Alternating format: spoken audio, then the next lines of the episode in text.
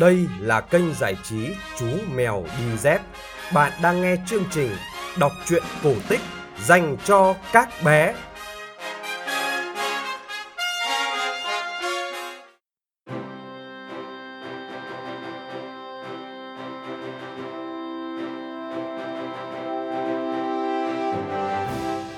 Alo, alo, đã 9 giờ tối rồi. Xin mời các bạn nhỏ cùng nghe chương trình kể chuyện cổ tích của kênh giải trí Chú Mèo Đi Dép nhé. Tối nay, chúng ta sẽ cùng nghe câu chuyện Vương quốc người khổng lồ.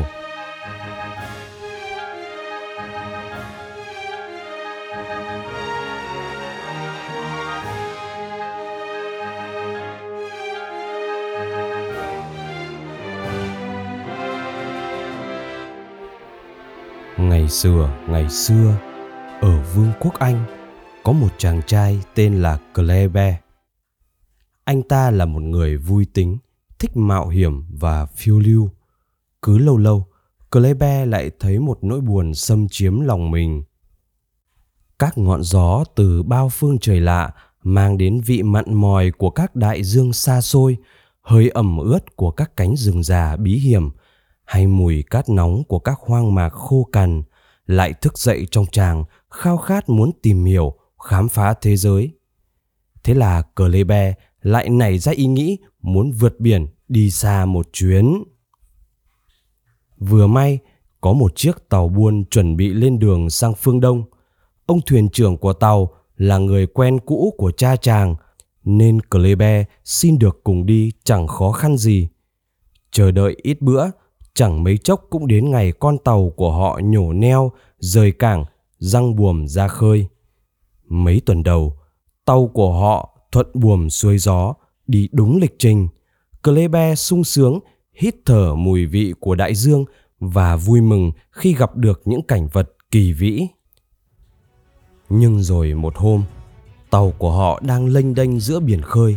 Gió đột nhiên ngừng thổi, mặt biển dập dềnh và ánh lên một màu bí hiểm mọi người còn chưa biết tiến thoái đường nào, thì mây đen ở đâu ùn đến rất nhanh, khiến bầu trời chẳng mấy chốc tối đen như hũ nút. Thuyền trưởng là người đi biển lão luyện, biết rằng tàu của họ sắp gặp một cơn bão lớn nên đã kịp thời ra một số lệnh cần thiết. Các thủy thủ vội vã chạy đi chạy lại, chuẩn bị cho công việc chống bão sắp tới. Những người không có nhiệm vụ đều phải rút xuống dưới tầng hầm. Công việc chuẩn bị còn đang được khẩn trương tiến hành thì gió đã đột ngột nổi lên và cũng bất ngờ chẳng kém như khi nó đột ngột ngừng thổi. Rồi mưa bắt đầu rơi và từng đợt sóng cứ lớn dần cũng bắt đầu dồn lắc con tàu. Ban đầu, con tàu của họ còn đè sóng tiến theo lệnh thuyền trưởng, nhưng chẳng mấy chốc gió ngày càng dữ dội sóng biển cao như những tòa nhà trồm lên như muốn nuốt chửng con tàu của họ. Và mưa cũng ngày càng to. Những người trên tàu có cảm giác như có một biển nước nữa từ trên trời đang ụp xuống đầu mình. Ba bề bốn bên đều là nước cả. Con tàu hoàn toàn mất phương hướng. Thuyền trưởng và đoàn thủy thủ dũng cảm bất lực, đành phó mặc con tàu và số phận của họ cho may rủi một số người đã quỳ xuống, cầu xin thượng đế đừng chút mọi giận dữ của mình lên đầu họ như vậy. Những đợt sóng hung hãn cứ quăng quật con tàu của họ về mọi phía, như một con thú săn mồi to lớn, đùa giỡn với con mồi nhỏ xíu của nó. Trước khi nhấn chìm con mồi đáng thương đó xuống đại dương, hay xé tan nó ra thành từng mảnh. Mọi người ở trên tàu mất hết khái niệm về không gian và thời gian tàu của họ đang ở vùng biển nào? Hiện là ngày hay đêm, họ đều không hay biết. Họ chỉ còn lờ mờ cảm thấy con tàu như một miếng tóp mỡ nổi chìm vật vã trong một chảo canh đang réo rôi sùng sục. Họ không hiểu mình đã phải chịu đựng tình cảnh như vậy trong bao lâu. Nhưng rồi sóng gió cũng dịu dần và mưa cũng ngừng rơi. Không gian không còn mù mịt nữa. Bầu trời sáng lên dần và khi những tia nắng hình rẻ quạt lóe trên mặt biển xa họ mới hiểu ra là bình minh đang đến một ngày mới đã bắt đầu Khi đã hoàn hồn, họ lại hết sức vui sướng vì thấy trước mặt mình là đất liền. Những con sóng bạc đầu hiền lành liếm vào bờ cát trắng lấp lánh mà liền sau nó là những cánh rừng rậm rạp, mờ xa là những ngọn núi cao ngất tầng mây. Thuyền trưởng và những thủy thủ lão luyện hiểu là con tàu của họ đã bị xô giạt vào một hòn đảo lạ và có lẽ là rất lớn. Như có một bàn tay vô hình che chở, con tàu gần như không bị một hư hại gì nặng nề. Tổn thất lớn nhất của họ có lẽ chỉ là lương thực và thực phẩm đã bị nước mưa và nước biển làm hư hỏng gần như không dùng được nữa. Cả những thùng nước ngọt dự trữ cũng đã thành nước mặn cả. Thuyền trưởng một mặt ra lệnh cho một số người bắt tay ngay vào sửa chữa những hư hỏng của tàu, một mặt chọn ra mấy người thủy thủ xem ra còn khỏe mạnh hơn cả trong số họ để xuống thuyền nhỏ treo vào đảo tìm nước uống, thức ăn. Klebe xin được đi theo tốp người lên đảo. Gặp lúc chiều đang xuống, họ phải ra sức trèo nhưng cũng không lâu thuyền của họ đã chạm cát. Họ xuống thuyền kéo hẳn thuyền lên cát và đi sâu vào phía trong đảo. Cây cối ở đây rất lạ, nhưng họ vẫn cảm thấy hình như đã gặp ở đâu rồi. Klebe theo sau đám thủy thủ. Chàng bỗng thấy phía trái mình có tiếng róc rách như tiếng nước chảy. Chàng rẽ sang hướng ấy nên đã cách tốt thủy thủ trước mặt một quãng khá xa. Đang lúc len lỏi tìm nguồn nước, bỗng Klebe nghe thấy một tiếng động rất mạnh. Rồi chàng thấy mấy người thủy thủ hốt hoảng chạy thục mạng ngược lại phía bãi cát. Đến chỗ chiếc thuyền, những người thủy thủ đẩy vội nó xuống biển và cuống quýt trèo về phía con tàu. Và đột ngột, chàng thấy mấy người khổng lồ cao như những cái tháp chuông nhà thờ ở quê mình xuất hiện. Họ chạy ra mép nước rồi lội xuống biển như ta lội xuống ao nhà mình vậy. Nấp sau một hòn đá lớn, nhẵn trắng như một hòn cuội nhưng lại to như một đống rơm.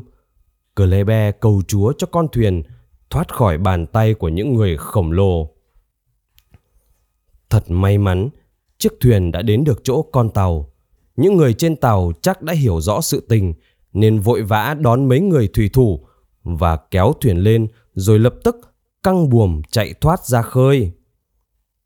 Có lẽ họ cũng không ngờ đã để rớt lại Klebe một mình trên đảo. Klebe ngao ngán nhìn theo con tàu ngày càng nhỏ dần về phía khơi xa và hiểu rằng Thượng Đế hẳn lại muốn thử thách chàng trong những ngày khó khăn sắp tới. Không biết làm gì hơn, Klebe đành tiến về phía rừng cây. Bây giờ chàng mới hiểu ra cây cối ở đây trông lạ thế, nhưng thực ra chúng rất giống những cây cỏ dại ở quê chàng. Chỉ có điều là chúng không nhỏ bé mà lại cao sừng sững như những cây cổ thụ mà thôi. Cờ lê be vừa đi vừa nấp sau những cây cỏ đó vì chàng nghe có tiếng roàn roạt rất to, hình như có từng vạt rừng đang bị đổ dạp xuống vậy. Bỗng nhiên, có một lưỡi liềm khổng lồ lìa lướt trên đầu. Cờ lê be hoảng sợ kêu thét lên và vội nằm bẹp xuống đất. Tiếng kêu quá to của chàng làm cho một người khổng lồ đang cắt cỏ dừng lại. Rừng cây rậm rạp mà chàng vừa ở dưới khi nãy, giờ đã nằm hết dưới mặt đất, phơi ra một khoảng trống dưới ánh mặt trời chói chang, nên chẳng khó khăn gì để người khổng lồ cắt cỏ nhận ra chàng. Ông ta thận trọng dùng hai ngón tay nhón chàng như kiểu ta nhón một con chuột nhỏ rồi đặt lên lòng bàn tay trái của mình. Ông nhìn ngắm một cách thích thú con vật lạ bé xíu mà ông vừa nhặt được. Ngồi trên bàn tay ông, Klebe quan sát lại người vừa suýt nữa phạt chàng đứt làm hai đoạn bằng cái lưỡi liềm khủng khiếp lởm chởm những răng sắt sáng loáng. Ông đội một cái mũ rộng vành, chắc là được đan bằng một thứ lá cây nào đó rất to. Cờ lê be thấy cái mũ có vẻ gần bằng mái vòm của dạp xiếc quê chàng. Hàm dâu quay nón xoắn xít rậm rạp của ông khiến Klebe mỉm cười khi nghĩ tới việc nếu được ngả lưng trên cái nệm dâu ấy, hẳn là êm lắm. Đôi mắt màu hạt rẻ của ông ta như những ô cửa sổ, nhưng vẫn ánh lên những cái nhìn hiền hậu. Kleber bắt đầu vung tay và cao giọng cố kể lại sự việc và nói rõ hoàn cảnh của mình. Nhưng người khổng lồ hình như chẳng hiểu tí gì về những điều chàng nói. Có thể trước mặt ông ta lúc đó, chàng cũng giống như một con dế trước mặt một em bé của chúng ta đang múa càng và gáy lên những tiếng rích rích ngộ nghĩnh mà thôi. Người cắt cỏ bỏ Kleber vào túi áo trước ngực của mình để mang về nhà. Kleber nằm trong chiếc túi mà chàng tưởng rằng được dệt bằng những sợi dây thừng của chúng ta. Mặc dù là một người đã từng đi biển, song với tốc độ đi của người khổng lồ, chàng vẫn thấy nôn nao, hụt hẫng, giống như một người mới đi biển lần đầu bị say sóng vậy. Về tới nhà, người cắt cỏ liền moi Kleber ở trong túi của mình ra để khoe với vợ. Bà vợ ông vừa nhìn thấy Kleber liền hoảng hốt kêu thét lên, giống như bà vừa trông thấy trên tay ông chồng một con cóc vậy. Bà la chồng, ông mang cái quái gì về nhà vậy? Ông chồng nói, bà không thấy sao, nó thật là dễ thương. Tất nhiên, lúc đó Kleber hoàn toàn không hiểu họ nói với nhau những gì. Mãi sau này, khi đã học được tiếng nói của những người khổng lồ và được họ kể lại cho những tình tiết của buổi đầu gặp gỡ đó, chàng mới biết chuyện này. Ông chủ nhà đặt Kleber lên bàn. Chiếc bàn đó to như một cái sân vận động khổng lồ. Kleber cúi đầu rất thấp để chào bà chủ một cách lịch sự. Bà chủ không tỏ ra kinh hãi nữa mà tò mò ngắm chàng. Rồi cũng giống như chúng ta khi vừa có trong tay một con vật nhỏ bé dễ thương, ta liền nghĩ ngay đến việc cho nó ăn. Bà chủ cũng bẻ ngay một mẩu bánh nhỏ đặt lên bàn trước mặt Kleber. Kleber cúi đầu tỏ ý cảm ơn bà chủ, khiến bà thích thú mỉm cười. Hai chị em cô con gái nhỏ của ông bà chủ ở đâu cũng chạy đến nhìn ngắm chàng. Với cách tính tuổi của chúng ta thì cô chị có vẻ vào khoảng lên 8 lên 9, còn cậu em chừng độ 5-6 tuổi. Chạy theo chúng là một con mèo lang to như một con voi. Cặp mắt xanh lè của nó thực sự làm Kleber khiếp đảm.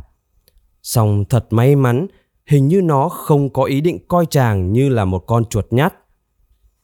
Chỉ sau mấy ngày ở nhà người nông dân với vẻ ôn hòa, vui vẻ và lịch sự của Kleber, cả nhà người nông dân đều nhanh chóng yêu mến chàng. Trong các bữa ăn, chàng được đặt lên bàn ăn cùng ăn uống vui vẻ với mọi người. Cô con gái nhỏ của họ kiếm cho Kleber một cái cốc mà chàng đoán chắc là cái đê khâu của bà chủ. Đối với Kleber thì cái cốc đó cũng đã là quá to. Cô chủ nhỏ vào đấy mấy giọt rượu. Kleber nâng cốc. Chúc quý bà mạnh khỏe, xin cạn cốc. Tuy không hiểu tiếng nói của Kleber, nhưng trước những cử chỉ nhã nhặn và nụ cười của chàng, mọi người trong nhà đều tỏ ra thích thú. Cậu con trai út của gia đình thường nhìn ngắm Kleber một cách rất chăm chú. Một hôm, không hiểu sao, đột nhiên cậu cầm hai chân Kleber sách ngược lên.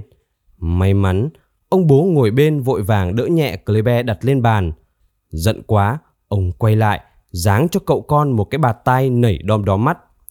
Tuy còn chưa hết hoảng sợ bởi trò nghịch ngợm chết người của cậu bé, song Kleber vẫn vội vàng quỳ xuống, cầu xin ông bố tha thứ cho cậu ta.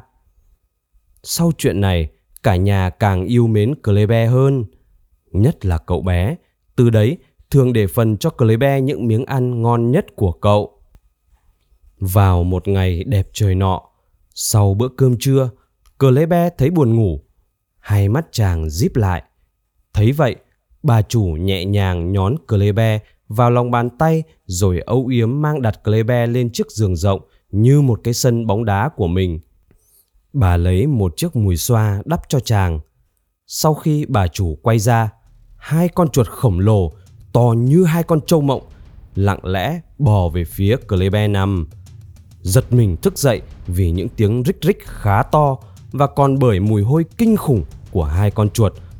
Klebe vùng dậy, rút vội thanh kiếm mà chàng vẫn mang bên mình. Nhất là từ khi đến đất nước của những người khổng lồ, chàng vẫn phải dùng nó để thay cho dao ăn. Một con chuột hung hổ lao vào chàng. Klebe nhanh nhẹn tung chiếc chăn của mình, tức là cái khăn mùi xoa của bà chủ, phủ lên đầu con vật. Và trong khi nó còn đang lúng túng trong chiếc khăn đó, chàng dũng cảm đâm một nhát thật sâu vào cái bụng căng tròn của nó. Rồi nhanh như cắt, rút mạnh ra, trở tay giáng một đốc kiếm thật mạnh vào cái mũi ướt nhèm bần thỉu của con thứ hai vừa lao tới. Con chuột này đau quá, vội vàng chạy mất. Đúng lúc ấy, bà chủ quay lại giường, thấy một con chuột lăn ra chết, còn Klebe khắp người đầy máu. Bà sợ quá, vội kêu cả nhà đến vì chắc Klebe đã bị cắn nặng lắm. Mãi sau, thấy chàng vẫn tỏ vẻ bình thường, không hề gì, cả nhà mới yên tâm. Cô con gái của ông bà chủ là người rất đáng yêu và hết sức nhân hậu. Cô luôn quan tâm chăm sóc và thực sự là một người bảo mẫu giỏi giang của Klebe. Để tránh lũ chuột, cô lấy một chiếc hộp nhỏ làm giường ngủ cho Klebe và treo lên cạnh chỗ cô nằm. Không hiểu cô kiếm được đâu một chiếc bát bằng thủy tinh rồi lót bông vào nên Klebe có một chiếc giường tuyệt đẹp. Cô còn cắt vải từ chiếc áo cũ của cậu em, may cho Clebe một số áo quần cho chàng thay đổi, như kiểu các em bé của chúng ta may quần áo cho búp bê vậy. Có lẽ, đối với những người khổng lồ, thì những quần áo bé xíu ấy thực là xinh xắn đáng yêu. Nhưng đối với Clebe thì một ông thợ may tồi nhất ở quê chàng cũng còn may đẹp hơn nhiều. Nhất là những mũi khâu dài bằng cả gang tay chàng thì quả thật là chàng không thể tưởng tượng được rằng có ngày chúng lại là một bộ phận trên quần áo. Tuy vậy, chàng cũng rất biết ơn cô chủ vì nếu không có chúng, chắc là chàng phải khoác mãi một bộ quần áo độc nhất của mình. Để Klebe tắm rửa thoải mái, cô chủ nhỏ đã kiếm cho chàng một cái bát gỗ to và vì thấy chàng loay hoay không chịu cởi quần áo trước mặt cô, cô đã lấy vải quây thành một cái phòng tắm thật là xinh xắn. Mỗi buổi sáng, cô chủ lại ra vườn nhà cắt một bông hoa đem vào cắm trong một cái lọ cao bằng Klebe để trên bậu cửa sổ gần cái hộp của chàng. Klebe nhận thấy các loại hoa cũng tương tự như các thứ hoa của chúng ta, chỉ có điều chúng quá to, có cái phải bằng cả một cây chiếu và mùi hương thì đậm hơn rất nhiều. Hình như ở xứ sở này không chỉ có kích thước là to lớn mà cả mùi vị cũng được nhân lên tương ứng. Không chỉ chăm sóc đến cái ăn, cái mặc, ngủ nghê của Klebe, hàng ngày cô chủ của chàng còn dạy chàng tiếng nói của người khổng lồ. Người học trò tí hon của cô con gái gia đình người nông dân xem ra tiến bộ khá nhanh. Chẳng mấy chốc, không những Klebe có thể nói chuyện được với những người trong gia đình mà còn có thể đọc được tất cả các sách vở của cô chủ và viết được thứ chữ của những người khổng lồ. Có điều là cái bút của cô chủ to như một cái cột nhà mà chàng thì chưa tìm được cái bút nào thích hợp với mình nên đành chỉ lấy mũi kiếm viết trên cát mà thôi. Từ ngày chàng nói được tiếng nói của những người khổng lồ, con mèo lang xem ra có vẻ kính nể chàng hơn. Ông bà chủ của Klebe thường đem chàng ra khoe với tất cả các khách đến chơi nhà mình. Bao giờ cũng vậy, khách cũng được Klebe chào hỏi lễ phép. Họ thấy chàng thực thông minh vì hầu như bao giờ cũng trả lời được các câu hỏi do họ nêu ra về mọi vấn đề. Nhiều khi, câu trả lời thật là hóm hình, khiến gia chủ và khách được những trận cười thoải mái. Không ít lần, Klebe còn múa kiếm cho khách xem, và có khi cao hứng, chàng còn hát nữa. Mọi người thấy Klebe líu lo như chim thế, càng ngạc nhiên hứng thú. Được xem các trò của Klebe, có một người khuyên ông chủ nếu đem thằng tí hon này ra chợ làm trò, chắc chắn là ông sẽ kiếm được khối tiền đấy. Người nông dân, ông chủ của Klebe nghĩ bụng. ư ừ nhỉ, sao ta lại không nghĩ ngay ra điều đó cơ chứ? Hôm sau, ông đóng ngay một cái hòm gỗ có thể đeo ở trước ngực. Nếu kéo bốn cái chân ra và căng mấy mảnh vải màu lên là ông đã có một cái sân khấu xinh xắn như kiểu mấy người múa rối dùng để biểu diễn những con rối nhỏ bé của họ. Vừa hay, hôm sau nữa đúng là ngày phiên chợ, người nông dân đem Klebe ra chợ làm trò cho mọi người xem. Ông cho cô gái nhỏ cùng đi để chăm sóc cho Klebe. Ở chợ, sau một hồi chuông rung thật mạnh, cái chuông mà ông mới tháo ra từ cổ con bò cái nhà mình mang theo và bằng một giọng ôm ôm, ông lớn tiếng giới thiệu diễn viên của mình như sau. Xin mời mọi người lại xem một kỳ quan của tạo hóa, một kiếm sĩ, một ca sĩ, một nhà thông thái hiện diện trong một sinh vật cao chưa bằng một gang tay của chúng ta. Xin mời. Thấy lạ, mọi người súm lại. Sau một hồi chuông rung nữa, cái màn vải hoa cắt bằng tấm chăn cũ được vén lên. Klebe xuất hiện, ngả mũ, cúi chào mọi người. Chàng lùi lại, rút gươm, múa những bài kiếm mà chàng đã học được từ hồi trai trẻ. Sau đó, chàng dừng lại. Cô chủ cầm một cái mũ, đi một vòng trước mặt những người xem để họ ném những đồng xu vào đó. Tiếp đó, Klebe lại bước ra cái sân khấu nhỏ, líu lo những bài hát của chàng. Khi chàng ngừng hát, theo lời gợi ý của ông chủ, một người xem ra cho chàng một bài toán nhỏ. Hầu như chẳng cần suy nghĩ gì nhiều, Klebe lập tức đọc lên câu trả lời. Rồi một người khác hỏi chàng về kinh nghiệm đi biển, cũng được chàng trả lời ngay. Một người nữa hỏi một câu về ứng xử trong cuộc sống hàng ngày. Tất cả đều được trả lời một cách nhanh chóng và đúng đắn. Thế là những đồng xu lại rào rào rơi vào cái mũ trên tay cô chủ nhỏ của Klebe. Cứ thế, chàng được đem đi khắp đó đây. Ở đâu người xem cũng hết sức thích thú, bắt chàng diễn đi diễn lại nhiều lần. Chẳng bao lâu, ông chủ của chàng kiếm được khá nhiều tiền. Nhưng Klebe thì mệt đến mức không đứng vững được. Suốt mấy tuần liền như vậy, Klebe gầy sọp đi. Trong những ngày ấy, chỉ có cô bảo mẫu là chăm lo, quan tâm đến chàng. Chẳng mấy chốc, chuyện lạ về người tí hon truyền đến cung vua. Hoàng hậu sai một ông quan của bà đến gặp ông chủ của con vật tí hon kỳ lạ và truyền lệnh.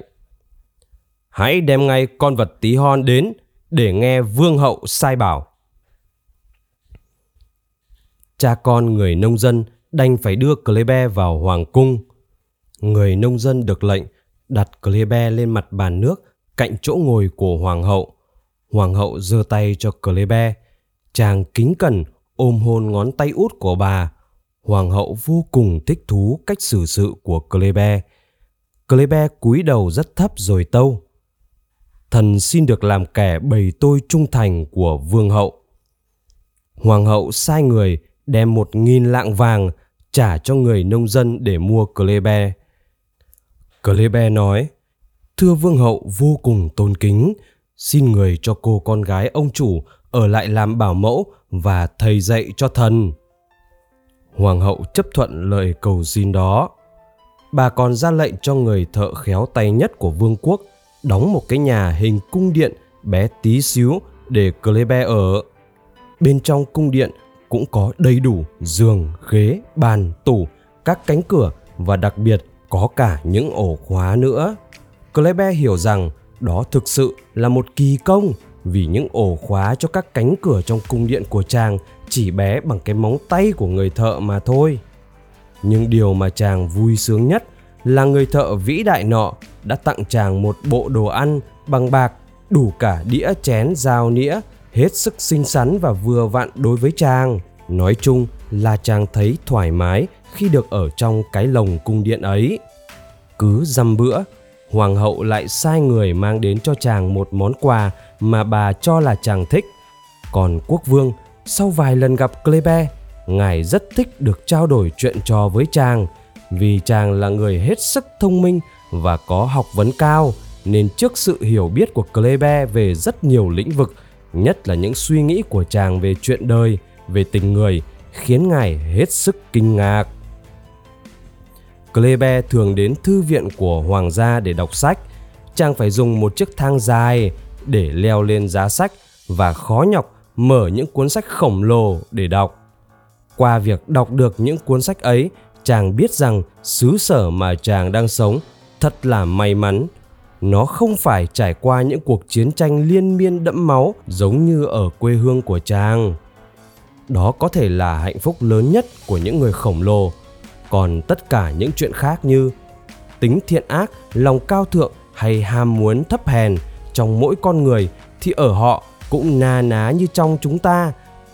Thấy Clebe ham hiểu biết như vậy, hoàng hậu càng thêm yêu quý chàng.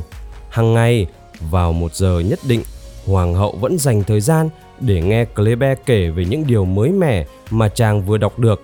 Lâu dần thành quen, đến nỗi vì một lý do nào đó khiến chàng không đến được thì ngay cả ăn uống hoàng hậu cũng thấy không ngon miệng nữa. Trước khi Clebe vào cung, trong cung đã có một anh hề. Anh hề cao hơn đầu gối của những người khổng lồ một tí, thường làm trò để mua vui cho hoàng hậu. Từ khi có Clebe, anh hề không làm cho hoàng hậu thích thú nữa. Cũng vì thế, anh này vô cùng ghen ghét với Clebe. Clebe cũng biết được điều đó từ lâu, trước những ánh mắt dữ tợn của anh hề mỗi khi nhìn mình, chàng vẫn có ý đề phòng. Tuy nhiên, Clebe cũng không thể ngờ được là một hôm, bất thình lình, hắn đã tóm lấy chàng và ném vào chậu sữa chua. Chậu sữa chua hôm ấy khá đặc, nên Clebe không thể phát huy được tài bơi lội của mình. Chàng suýt chết đuối. May sao, cô bảo mẫu trông thấy, kịp thời vớt được chàng ra. Dù sao Clebe cũng đã uống cẫnh một bụng sữa chua. Biết chuyện đó, hoàng hậu giận quá, người mắng tên hề. Tại sao ngươi dám xử sự như vậy? Biến ngay và không bao giờ được quay lại đây nữa. Mặc dù được hoàng hậu hết lòng che chở như vậy, nhưng tai họa vẫn chưa buông tha Clebe. Một buổi sáng đẹp trời, cô bảo mẫu nhỏ đặt chiếc lồng xinh xinh của chàng lên bậu cửa sổ để phơi nắng. Cũng sáng sớm hôm ấy, người đầu bếp của hoàng hậu đã mang đến cho Clebe mấy cái bánh tẩm mật ong, bé bằng những cái cúc áo của người khổng lồ. Chàng chưa kịp ăn còn để cả trên bàn. Mùi mật hấp dẫn một đàn ong vàng hàng chục con từ đâu bay đến và chui vào cái nhà của Clebe. Chúng to như những con lợn con ở quê chàng nhưng lông lá thật kinh khủng. Hai con mắt lớn hơn cả cái đầu của chúng, chi chít những mắt nhỏ lấp lánh và một cái vòi dài to như một cái cọc được đóng vào giữa mặt, nhô ra thụt vào, ngoe nguẩy một cách khủng khiếp. Vào trong nhà, một số con lập tức bu lấy đĩa bánh để trên bàn. Mấy con khác nhận ra chàng liền xông tới. cờ lê be vội rút gươm ra và nhảy đến nấp sau cái rèm cửa. Con nào táo tợn thò đầu vào đều được chàng tặng cho một gươm búa bổ. Một con hung hãn đã xuyên được cái vòi của nó qua tấm rèm cửa và tay áo của chàng. Clebe giơ gươm, dùng hết sức, chặt một nhát thật mạnh. May mắn làm gãy được cái vòi của con ong. Hẳn là bị đau và sợ nên con ong mất ngòi đã vỗ cánh bay thoát ra khỏi ngôi nhà của chàng. Những con khác chừng như cũng hiểu ra rằng khó lòng bắt nạt được cái con sâu to lớn và gan dạ kia nên lần lượt vỗ cánh bỏ đi. Còn Clebe, sau một hồi quần đảo với lũ ong, chàng mệt quá, phải ngồi bệt xuống sàn nhà nghỉ cho lại sức. Phải một lúc lâu sau, chàng mới đứng lên thu dọn chiến trường. Hóa ra chiến lợi phẩm của Clebe không chỉ có cái ngòi của con ong mà còn cả một mảnh cánh của chúng nữa. Clebe đem treo những chiến tích đó lên một bức vách trong ngôi nhà của chàng, giống như những người thợ săn treo những cặp sừng hay bộ da của những con thú mà họ săn được.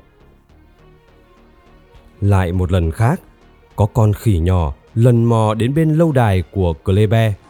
Con khỉ đi loanh quanh, nhìn ngó vào trong lồng. Hôm ấy, Clebe đang ngồi trên ghế để ghi lại những điều mà chàng học được ở xứ sở của những người khổng lồ. Clebe vừa tìm được những chiếc lông của một loại chim sâu ở xứ sở này mà chàng tạm dùng để thay cho những chiếc bút lông ngỗng ở quê mình. Clebe còn đang mải ngắm những dòng chữ mình vừa viết ra với thứ bút mới tìm được một cách khá mãn nguyện, thì bất ngờ bỗng thấy một bàn tay lông lá ôm chặt ngang lưng. Còn chưa kịp hiểu điều gì xảy ra đến với mình, thì ngay lập tức Clebe đã bị bàn tay lông lá của con khỉ nhỏ kéo tuột ra khỏi lâu đài của chàng qua cái cửa sổ mà nó đã thò vào. Con khỉ nắm chặt Clebe, lao ra ngoài hành lang hoàng cung rồi leo tít lên nóc nhà. Cô bảo mẫu của Clebe phát hiện ra liền kêu toáng lên. Mọi người đổ xô đến, đều hết sức kinh hãi khi thấy Clebe ở trong tay con khỉ đang nhảy nhót trên những mái dốc của tòa lâu đài. Hoàng hậu sợ quá, phải quay mặt đi, không dám nhìn cảnh ấy diễn ra trước mặt mình. Quốc vương phải tìm lời an ủi hoàng hậu và lệnh cho quân lính mau chóng bắc thang trèo lên các mái cung điện. Từ lúc bị con khỉ nhảy nhót mang đi, Klebe cảm thấy ruột gan mình như lộn tùng phèo tất cả. Chàng hầu như ngất đi. Bây giờ, con khỉ đã dừng lại trên đỉnh một tòa lầu để quan sát những người lính đã trèo được lên mái và đang tổ chức bao vây nó. Đúng lúc đó, Klebe tỉnh lại. Chàng mở mắt và quá kinh hãi vì thấy mình như đang treo leo trên đỉnh một ngọn núi cao và dưới kia là một vực thẳm sâu hun hút. Clebe tự nhủ, nguy quá, con khỉ này mà buông tay ra thì mình tan xương mất. Trước vòng vây ngày càng khép lại của những người lính, bất ngờ con khỉ liền ném Clebe đi và ù té chạy. Clebe bị lăn lông lốc trên mái ngói. May sao, có một người lính vừa trèo lên mái nhà đã hứng được chàng. Sau chuyện này, vì quá hoảng sợ, Clebe đã bị ốm nặng. Quốc vương và hoàng hậu lo lắng, cho ngự y chăm sóc chàng và luôn đến thăm hỏi Clebe. Còn cô bảo mẫu thì hầu như cả ngày lẫn đêm luôn ngồi bên cái lồng của Clebe. Một thời gian sau, Clebe dần dần bình phục. Chiều chiều, cô bảo mẫu xách cái lồng có chứa Clebe ra bờ biển phía sau hoàng cung để chàng nghỉ ngơi.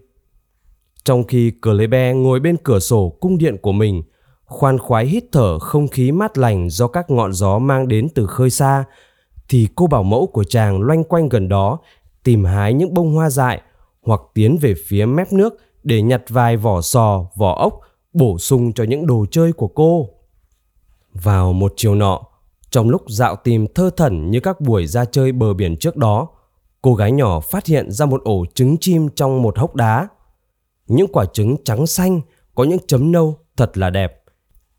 Khe đá hơi hẹp, tay cô lại không với tới được cái tổ. Cô loay hoay một lúc để có được mấy quả trứng xinh xắn mà không làm vỡ chúng. Cô có ý định nhờ Clebe giúp mình trong việc lấy mấy quả trứng vì cô chắc là chúng cũng không quá nặng so với sức lực của chàng. Đúng lúc cô đứng lên quay về phía chiếc lồng mà Clebe đang nghỉ ngơi trong đó, cô hốt hoảng kêu lên vì thấy một con đại bàng đang xà xuống, tha cả cung điện lẫn Clebe bay vút lên trời. Bất ngờ bị nhấc bổng lên không trung và gió ao ao cuộn quanh căn nhà của mình một cách dữ dội. Song Clebe vẫn còn kịp thấy cô bảo mẫu của mình vừa kêu khóc cầu cứu vừa đuổi theo chiếc lồng. Nhưng con chim đã tha cái lồng bay ra phía bờ biển. Choáng ngợp vì mặt biển bao la cuộn sóng ở phía dưới, Clebe vội đóng tất cả các cửa của căn nhà lại bởi sợ mình có thể bị văng ra ngoài. Trong lúc bị dồn lắc trong căn phòng mờ tối, Clebe vẫn còn nghe vẳng đến tiếng kêu khóc tuyệt vọng của cô bảo mẫu của mình. Rồi tiếng kêu khóc đó nhỏ dần và cuối cùng Clebe không còn nghe thấy nó nữa. Đột nhiên, cái nhà của Clebe lại bị giật lên một cái rất mạnh. Rồi hình như có những bàn tay khổng lồ giằng giật nó về mọi phía. Klebe bị hất từ góc này sang góc khác của căn phòng cùng với những đồ vật của chàng cũng tung tóe khắp nơi. May mà những người thợ khổng lồ đã chốt chặt những cái tủ giường bàn của Klebe vào tường và sàn nhà. Nếu không, chắc chàng đã vỡ đầu hoặc què tay, gãy chân trong lần này rồi. Bên ngoài, Clebe có thể nghe thấy những tiếng kêu rít lên man dợ cùng những tiếng đập cánh dữ dội. Chàng biết rằng ít nhất có hai con đại bàng hoặc có thể nhiều hơn đang cắn xé, tranh nhau miếng mồi là cái lồng có chứa chàng. Rồi chàng cảm thấy cái lồng, tức căn phòng của chàng không bị lắc nữa mà là đang bị rơi. Chàng thấy người nhẹ bỗng như được bay lên. Chàng thấy nôn nao, hụt hẫng, gần như không thể chịu được. Bỗng rầm một tiếng và nước biển tóe vào qua các khe hở của căn phòng. Chàng hiểu là cái nhà của mình đã bị rơi xuống mặt biển. Còn chưa kịp hoàn hồn sau cảm giác hụt hẫng, chàng lại bị dồn lắc ngả nghiêng bởi những đợt sóng rất mạnh. Clebe hơi ngạc nhiên vì biết rằng hôm đó là một ngày đẹp trời chứ đâu có rông gió gì. Hay là sóng biển ở xứ sở của những người khổng lồ cũng lớn theo ngang tầm với kích thước của họ. Nếu vậy thì chàng nguy mất vì tòa nhà này đâu phải là một con tàu được đóng để đi biển. Clebe không dám mở cửa sổ vì sợ nước biển tràn vào. Chàng loay hoay tìm cách leo lên một bức vách để nhìn qua các lỗ thoáng xem tình hình ở bên ngoài.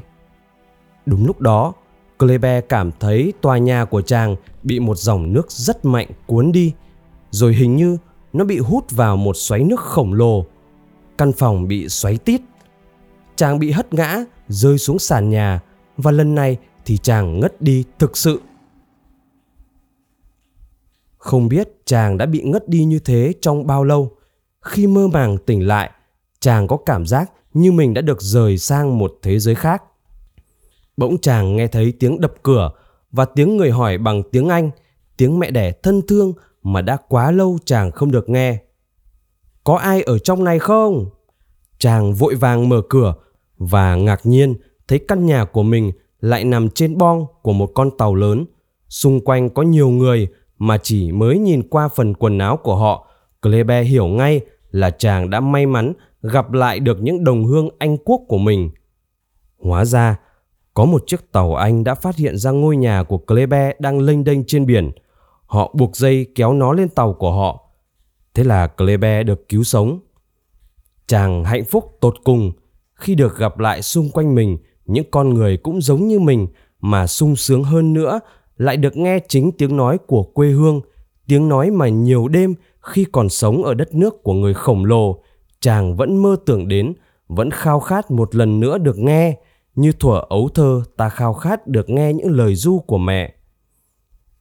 Mấy ngày sau đó, khi đã tạm bình phục sau những biến cố mà chàng vừa phải trải qua, Clebe kể lại cho thuyền trưởng và những người trên tàu về những điều kỳ lạ mà chàng đã gặp ở vương quốc của những người khổng lồ. Không một ai tin những điều chàng nói. Clebe chỉ cho họ thấy cung điện của mình và những vật dụng trong đó, cả những ổ khóa cửa, các bộ đồ ăn bằng bạc, tất cả mọi người đều cười và nhắc chàng rằng một người thợ bình thường trong xã hội của chúng ta cũng có thể làm ra được những thứ đó. Chỉ đến khi Klebe đưa ra hai chiến lợi phẩm sau lần loạn đả với bầy ong vàng của mình là cánh ngòi và một mảnh cánh ong thì mọi người mới nửa tin nửa ngờ về những điều chàng kể. Cánh ngòi của con ong thì còn có thể cho rằng đó là cái sừng của một giống thú lạ, chứ đối với mảnh cánh giống hệt cánh của các côn trùng nhưng lại to như một cái quạt thì không một ai có thể lý giải được. Tuy chưa hoàn toàn tin vào những điều Klebe kể về đất nước của những người khổng lồ, nhưng cũng không còn ai cho rằng tâm thần chàng vẫn còn hoảng loạn, chưa ổn định sau nhiều ngày bị bỏ đói lênh đênh giữa biển. Con tàu đang chở Klebe là một con tàu cực lớn của Hải quân Anh. Sau khi đã hoàn thành một chuyến đi biển dài ngày sang Phi Châu, trên đường trở về thì bắt gặp và vớt được Klebe. Nên chẳng bao lâu sau đó, chàng đã được đặt chân lên bờ biển quê hương. Chàng cảm tạ thuyền trưởng và các thủy thủ trên tàu.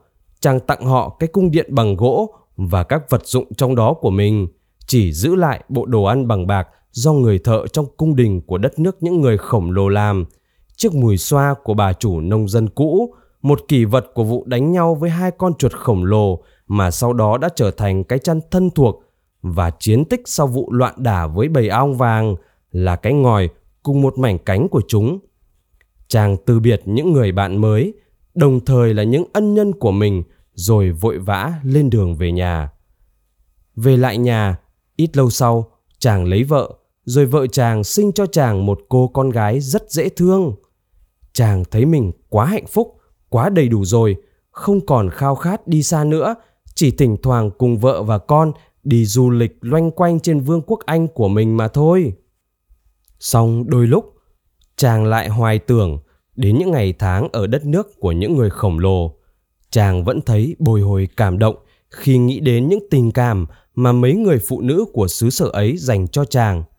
Chàng không bao giờ có thể quên được tình âu yếm ân cần của bà chủ cũ, cũng như những quan tâm và lòng thương yêu vô hạn của hoàng hậu đối với mình, nhất là đối với cô bảo mẫu nhân hậu, xinh đẹp với những tình cảm và sự chăm sóc gần như của một người mẹ mà cô đã dành cho chàng. Giờ đây, ở bên bờ biển xa xôi ấy, chắc là cô sẽ rất buồn vì đã để mất Clebe.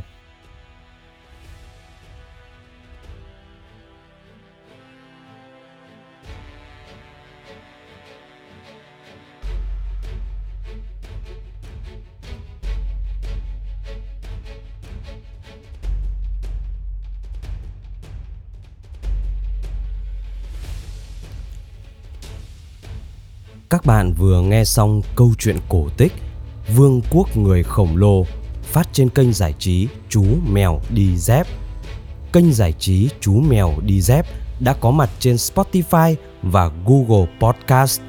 Bố mẹ nhớ like và chia sẻ cho mọi người cùng biết để kênh Chú Mèo mau lớn nhé. Chúng ta sẽ gặp lại nhau trong chương trình kể chuyện vào 9 giờ tối mai. Còn bây giờ, xin chào và chúc bé ngủ ngon.